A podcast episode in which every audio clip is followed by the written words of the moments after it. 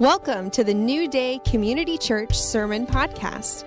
We hope you're encouraged by this message from the Kalamazoo, Michigan campus. For more info on the church, visit newdaycommunity.org. Good morning. How's everybody doing today? Yay, yay, great. It's so, so, so good to, to be here uh, today. We are concluding our Colossians series. Um, and I know you're saying, whoa, whoa, whoa, didn't Anthony conclude the series last week? He talked about final things. And he did. He did a great job. Uh, but I got, I got moved somehow. I don't know. But here I am going back to Colossians 3.18. So we are concluding with Colossians 3. And you can listen to Anthony's sermon on the website. It was fantastic in the correct order if you so desire. So, we are teaching uh, expositionally through the, the book of Colossians. And this is a, a really uh, good thing to do because it forces us to engage with every verse in the Bible. It forces us to uh, not skip the bits that maybe we aren't as excited uh, about teaching about um, as we go verse by verse. And today is one of those is one of those sermons which I maybe wouldn't be like, hey, I, you know what I really want to talk about? Submission. That sounds great. Let's do up some submission. Uh, and, and so as I'm pondering this, you know, I know that we have a, uh, culturally, we just don't understand what Paul meant by submission. When we think of submission, we think of maybe a, a stronger person dominating or subjugating somebody that's weaker.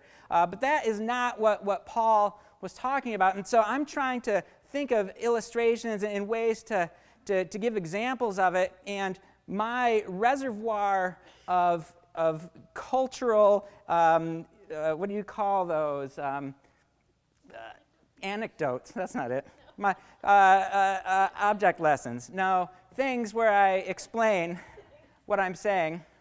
I'm terrible, terrible at this. All right, speak life, Mark. Um, I'm great at this. All right, so. Uh, and so, what, what I first think about is like, all right, where is there submission in Star Wars?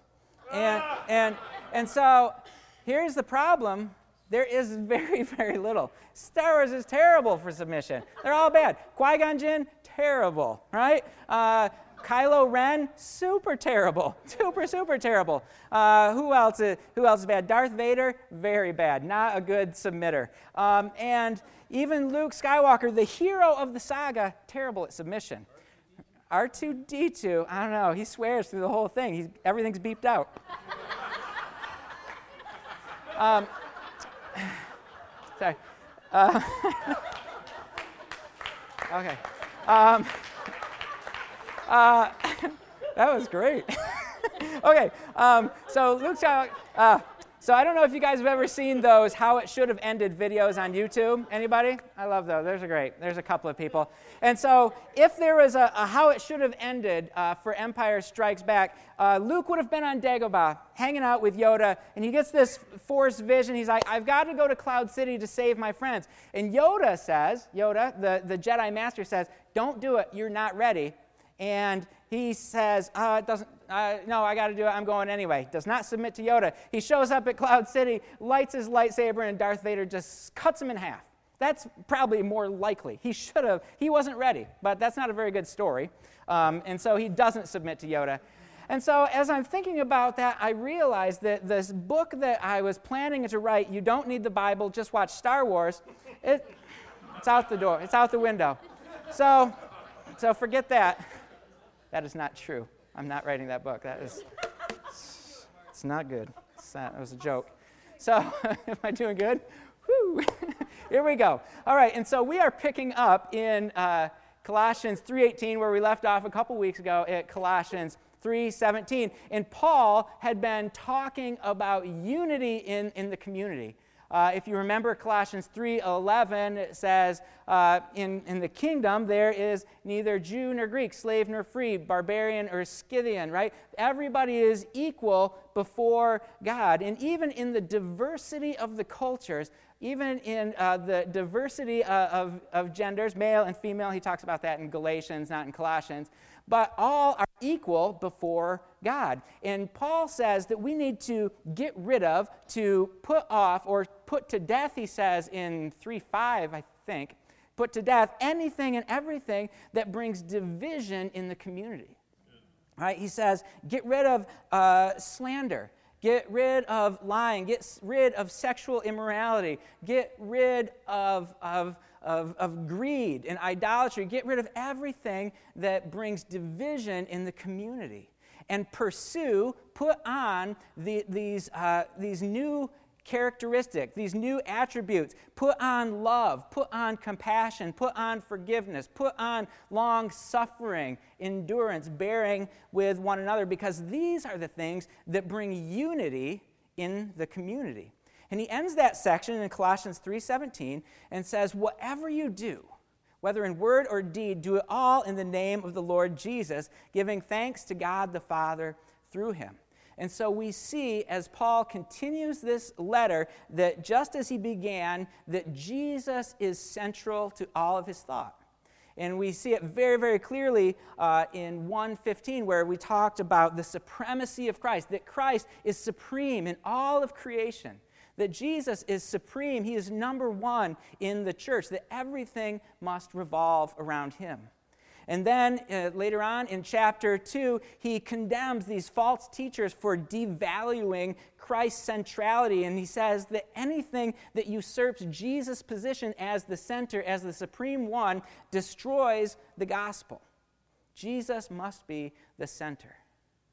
And then, as we looked at two weeks ago, it was because of Christ's lordship that we need to conform to these new rules and expectations of this new community. Because we have died with Christ and been raised to life with Him, we now live as people who are in Christ and finally, in 3:15 and 17, he exhorts us to live lives of worship and thanksgiving to God. So we see throughout the book, Jesus Christ is the centerpiece. He is central to everything. And now, in our passage today, Paul is narrowing things down to the household instructions. Right? He's reorienting what would have been pretty common and uh, Greek household codes that thinkers and philosophers would have talked about during his day. Right? They understood that the, the family unit was integral, it was incredibly important to the society. If society is going to work well, the family has to be structured well. And so Paul takes these. Uh, uh, Hellenistic or these Greek household codes, but he reorients them because of who we are now in Jesus Christ. Things are different because we are in Christ. And so we're just going to read through our portion of Scripture here, real quick, starting in Colossians 3, verse 18, and then we're going to kind of go through this thought by thought. Uh, Colossians 3:18 Wives submit to your husbands as is fitting in the Lord Husbands, love your wives and do not be harsh with them. Children, obey your parents in everything, for this pleases the Lord. Fathers, do not provoke your children, lest they become discouraged. And uh, bondservants, obey in everything those who are your earthly masters, not by way of eye service as people pleasers, but with sincerity of heart, fearing the Lord. Oops. Uh, verse 23 Whatever you do, work heartily as for the Lord and not for men knowing that from the Lord you will receive the inheritance as your reward. You are serving the Lord Christ. For the wrongdoer will be paid back for the wrong he has done, and there is no partiality.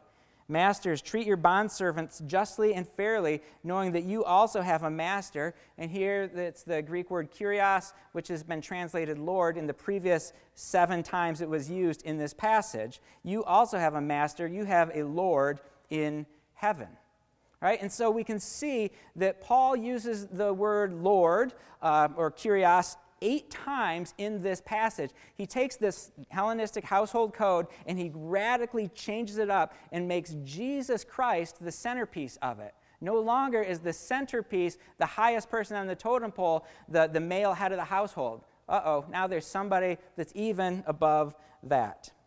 And this uh, section leads into John 4, 2 through 6, which is the next step for the community. Once we have our community in good order, once we have our household in good order, then we are set up to bring the good news to the lost. If we don't have these things in order, we are kind of handicapping ourselves as we try to go out and reveal and bear witness of Jesus Christ to a lost and a hurting world. But we're going to focus on 4 uh, 318 through 4 1 today. And so, this section uh, of Scripture shows that what Paul was talking about in Colossians 3, verse 1, where he says, Set your hearts on things above and set your minds on things above, where he's teaching the, the Colossian church to reorient all their thoughts and all of their actions towards the kingdom of God. Right? And this new reorientation unto Christ does not mean that we remove ourselves from the day to day experiences of life right? But it is, as Christ followers, a wholehearted commitment to these incredibly important daily duties of this world that we do for the sake of the Lord. Right? We cannot underestimate the significance of our daily living with our closest relationships. Right? This uh, is where uh, the rubber meets the road in our Christ uh, in our in our Christian lives. All right, if we are spending a bunch of time praying and we're fasting and we're prophesying and we're praying in tongues and we're doing all these things, but we have bad relationships with our spouse and our kids and our employees and our bosses, we are doing it wrong. We've missed it. And so, this, Paul, and you see this over and over again through, through the epistles, where Paul gives these beautiful theological ideas like the supremacy of Christ, and then it comes down to these household codes. How do we live well in community? And so, in Colossians 3:18 is where we're going to start, 18 and 19, where it says, "Wives, submit yourselves to your husbands as is fitting in the Lord. And husbands, love your wives and do not be harsh with them." And so we're going to spend most of our time this morning on these two uh, verses because I think that understanding submission is difficult for us in our culture. And I think if, we don't understand submission, we're not going to really grasp the significance of the rest of the household codes. Um, and so, what we see here and throughout other passages, uh, especially in the New Testament, right, that all Christ followers are called to live lives of submission. Right. We're all called to live lives of submission. Uh, in Romans 8 7, it says that we are to submit to God's law. Um, and in 1 Peter 5 5, it says that younger men are to be subject to older men. Uh, in Ephesians 5:21, which would be a parallel passage to what we're reading today, Paul starts his household code in 521 by saying we are all supposed to submit to one another. Right. right? He says we're all supposed to submit to one another, and here's what it looks like in the husband wife relationship. Here's what it looks like in the parent child relationship. Here's what it looks like at work. Okay? And then in Philippians 2 3, we see Paul rejecting selfishness and asking the church uh, of Philippi to humbly consider others as, uh, as better or above themselves. And interestingly enough, we even see that Jesus was in submission. Yep. 1 Corinthians 15 27 says, For he, the Father, has put everything under his feet, Jesus' feet now, when it says that everything has been put under him, it is clear that this does not include God himself, who put everything under Christ. And so, if Jesus Christ is in submission, certainly his submission was not weakness. Right. It could not be. He is equally God with Father and the Holy Spirit. And we see Jesus teaching that whoever exalts himself will be humbled, and whoever humbles himself will be exalted. Right? And so he teaches about the significance, the importance of humility, of submission. And it's this act of submission that all Christ followers are called to, to emulate, to follow, as Jesus laid his life down. And so the definition we're going to use for submission today uh, comes from Klyne Snodgrass's. I know. Klyne Snodgrass wrote a great commentary on Ephesians. And. Uh, and his definition uh, of submission was a strong and free act of the will based on real love for the other person. So good. Good job, Klyne. Dr. Snodgrass, I'm sure. And so, so submission is, is choosing to value another and lay down your own rights for the benefit of somebody else. Wow. All right? And so, as we follow Christ's example, the one who had all authority, he chose to lay down that right, to submit to the Father's will, and choose to die a sinner's death, even though he was sinless. And it was Christ's love for the Father, his love for us, that he submitted to the cross. And I think that our friend Dr. Snodgrass might be correct when he says, he wrote this in his, uh, his commentary for Christians, authority and submission are the same thing.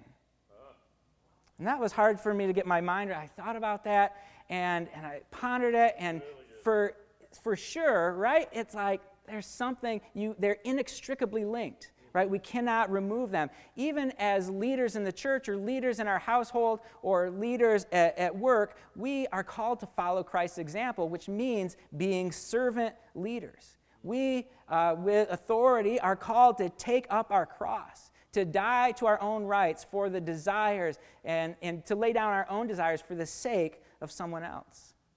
You see, even Jesus' authority did not remove him from submission. And so there just is a cultural disconnect here.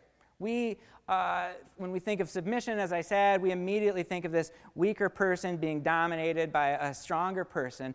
And our culture kind of promotes this and pushes this, right? It kind of pushes us to always be looking out for ourselves, right? Always putting our own needs above every other need. And so submission just, it, it doesn't settle right or well with us.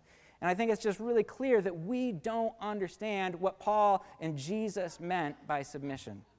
And our culture is blinding us to the, the awesomeness, the greatness, the fullness that is biblical submission. And so, what is submission? Again, we're just going to repeat this uh, definition. It's a strong and a free act of the will based on real love for the other person. And as I was trying to come up with uh, some illustrations. That's the word I was looking for earlier. Illustrations. Good job, Mark.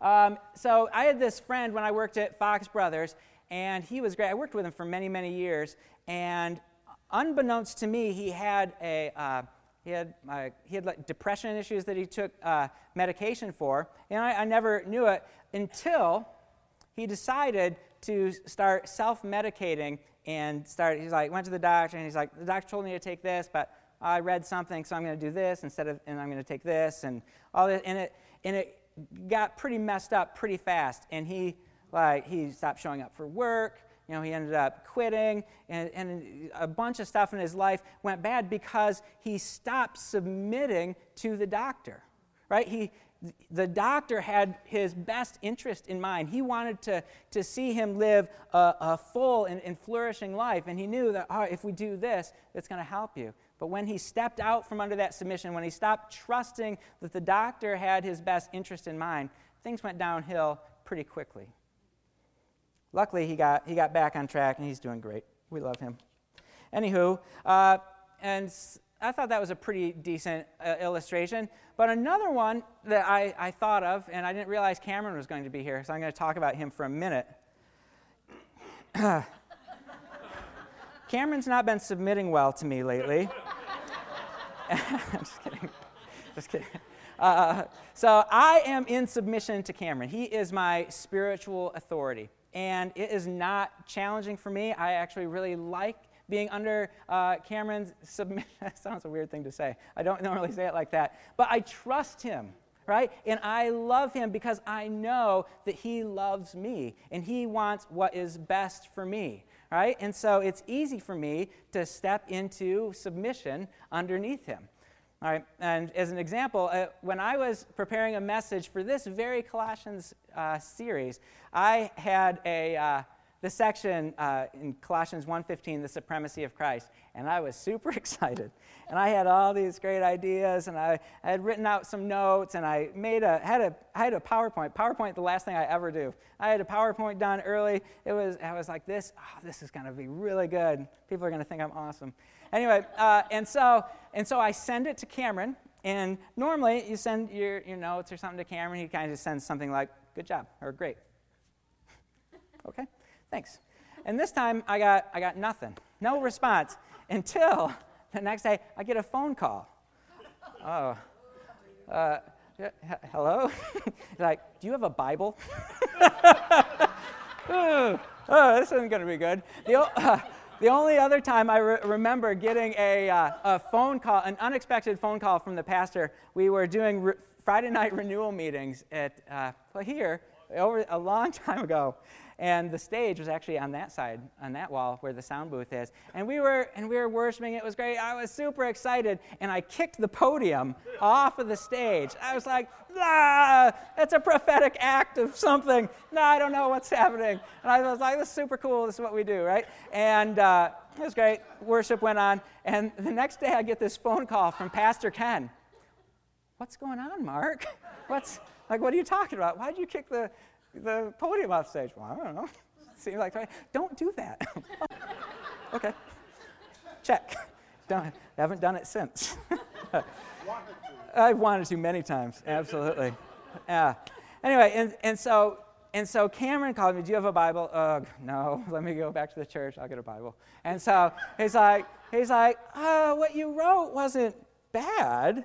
That's just not what this is about. Like, and like, I, like inside of me, I was like, I'm ready to defend this. I could, I could defend this, I think. And I was like, wait a minute. Cameron knows what he's doing. Cameron loves me. Cameron cares about this church. He wants what's best for me and what's best for the church. And so I just said, okay. And I scrapped it. And I wrote what I think it was much, much better. I think better for everybody. Right? Thank you. Thank you. And so, because I was in submission to Cameron, I was able to listen to him and to, to trust that he did have my best in mind. I was willing and able to lay down my thoughts and my, my ideas in submission to Cameron. It was, thank you. And it was, it was great. I learned a lot. And so, as we look at this passage, whatever we think submission means, right, it absolutely does not mean that a husband can lord his authority over his wife. Right? And the, husband absolutely has a leadership role, right? Though it is not in order to boss his wife around or to use as some kind of a position of privilege. Right? And just as Jesus redefined greatness as being a servant, Paul in Ephesians 5 redefines being a head as having responsibility to love, to give oneself, and to nurture. And so we see that a priority is placed on the husband. But contrary to what ancient society would have talked about, it was for the benefit of the wife. And so wives are called to submit to their husbands as is fitting to the Lord's. The wives submit to the husbands as an expression of their submission to the Lord. Right? And the Lord has created this household order where the husband is the head, uh, the head of the wife, as Christ is the head of the church, his body, of which he is the Savior. And this absolutely does not mean that women are less than men. Right? We talked about in Colossians 3:11 and Galatians 3:28 that Paul says there's neither Jew nor Greek, there's neither male nor female. He's not talking about superiority of men or women, slave or free, Jew or Greek. He has just spent the whole last portion of chapter 3 talking about the importance of unity and our equality before Christ. And so he does not mean uh, any kind of inferiority.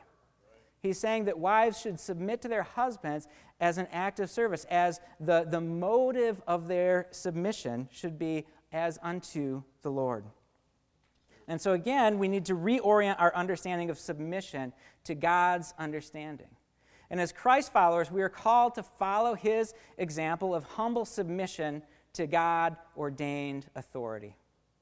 And, uh, and, um, and those with leadership and authority must follow Jesus' example of authority humble service, even to death. And so we see in verse 19, it says, Husbands, love your wives and do not be harsh with them. Yes, we are to the second verse of the passage. Moving quickly along. uh, so somebody might want to order lunch in. Um, unlike, not true, unlike the other parts are going to be quick. Unlike the Hellenistic household codes, which were uh, really preoccupied with the rights of the male head of the household, we see Paul uh, addresses the, the duties of the husband by saying that love has to be the, the characteristic of the husband's relationship with his wife. And in that day and age, outside of this new humanity, this new creation, talk of love would have been absent from first century discussions of marriage. That was not the husband's main role was loving and caring for his wife. Right? But in the new humanity, in, in, in Christ's new creation, right, this is the focus of marriage. He, he says in Ephesians 5:25, "Husbands, love your wives just as Christ loved the church and gave himself up for her." And so the husband wife relationship that is not protected by love causes pain and causes division, which is the very thing that Paul has been arguing against this entire chapter. Okay, moving along. Chapter, uh, verse 20 Children, Obey your parents in everything, for this pleases the Lord. Fathers, do not provoke your children, lest they become discouraged. And so we see here that family order in the kingdom of God also calls for children to obey their parents in everything.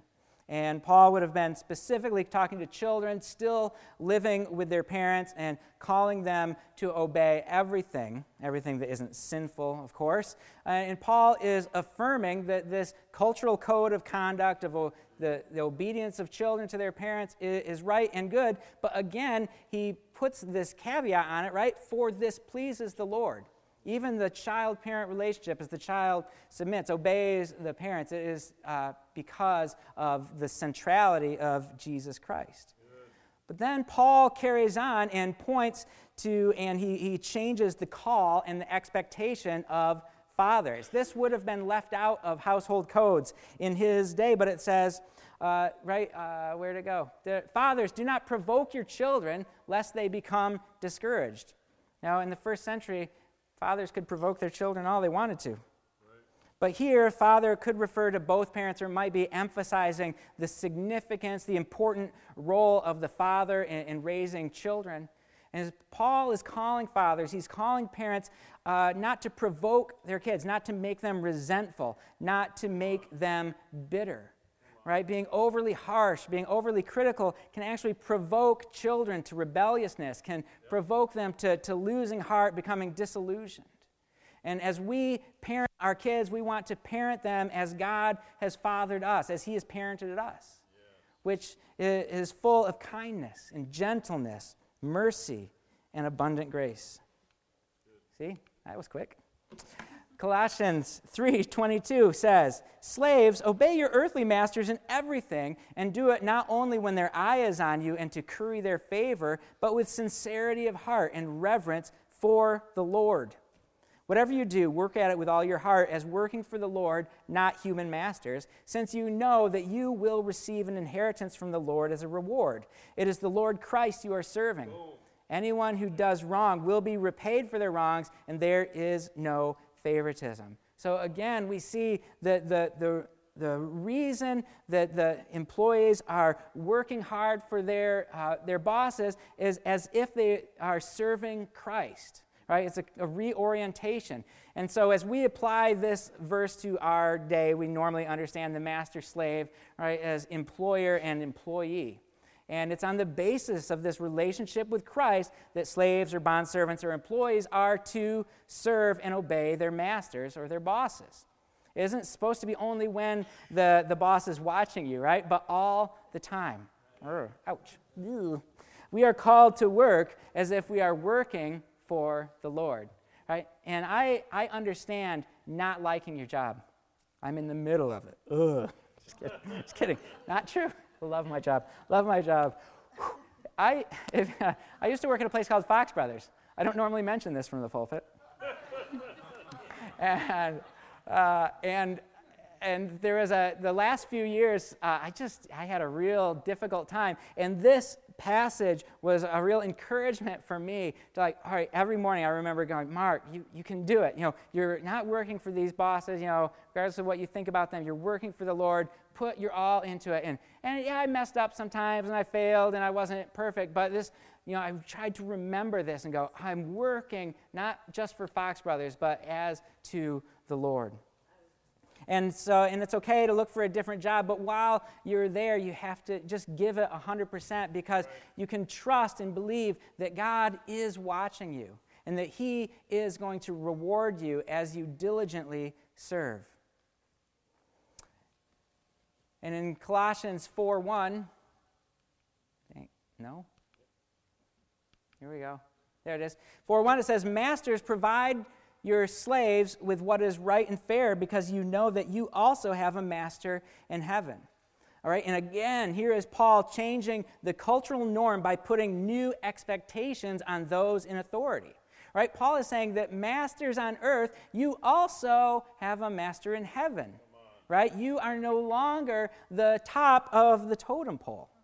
Okay, the, the focus for masters or the focus for bosses should not be on what is best for them, right? But what is right and fair for those who are serving them.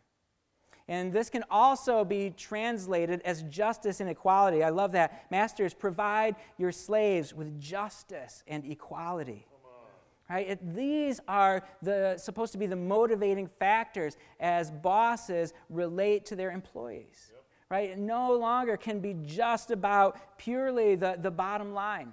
It cannot be just, well, the customer is always right, right? As, as masters, as bosses, you have to take in the, to consideration the justice, the equality, the rightness, and the fairness that you are giving to your employees. And so, as we see throughout this household code, that every single relationship needs to be reconsidered in light of the gospel. It, it's really it's great right? That no longer is the male head of the household on top and everyone else underneath them.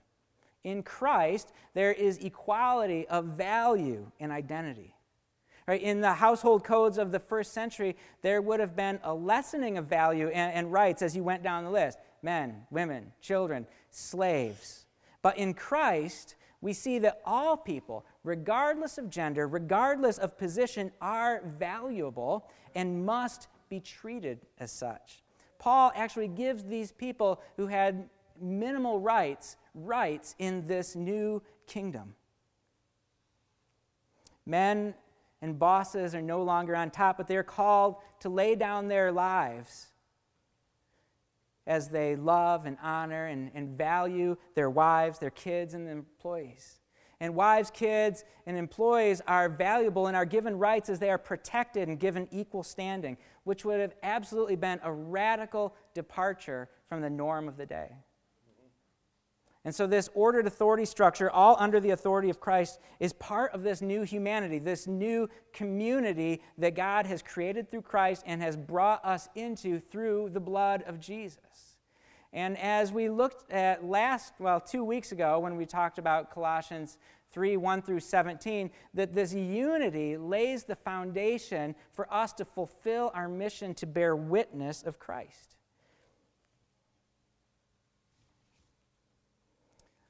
So, right on time. Good. So, in, in conclusion, right, as Christ followers, as we, as we think about this portion of Scripture, uh, we all need to look at our relationships and how they are supposed to be reoriented under Christ. Christ is the center, He is the foundation, He is the empowerment of our marriage and our families, in our jobs.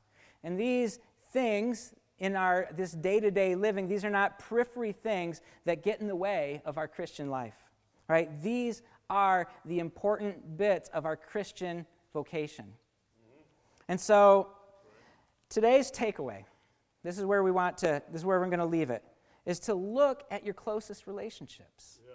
right look at your relationship with your spouse and with your parents with your children with your coworkers with your boss with your employees, whatever it is? And are you pursuing these relationships reoriented by Christ, submitting to them, serving them, loving them, preferring them above yourself? Or are these relationships still dominated by these carnal, selfish motives that Paul has told us to put to death earlier in chapter 3? Now that we are in Christ, he says, we need to act like it. Mm-hmm. Put on these new things, the new things of the kingdom. And living these values, these kingdom values, it will bring unity and flourishing in our lives, in our family's life, in our church, in our community, and will be a conduit of God's resurrection life into the world. Amen? Would you stand and pray with me as we close? So, Father God, we love you.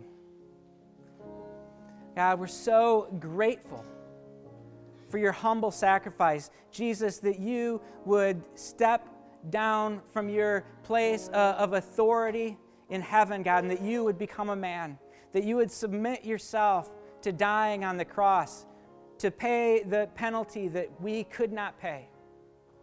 And so, Jesus, we just declare that you are our Lord and our Savior, and we love you. And Lord, as we put you as center in our life, would you help us to reorient every relationship under you? God, help us to love our spouse. Help us to submit. Lord, help us to obey our parents. Help us to parent well. God, help us in our work relationships to bear witness of you. Lord Jesus, we love you. You are faithful. And Lord, we thank you that you are in, in uh, that you are the one who transforms us. God, and we just say, God, would you come and change me? Lord, I want to be more like you. I want to live as you've called me to live. In your name we pray. Amen.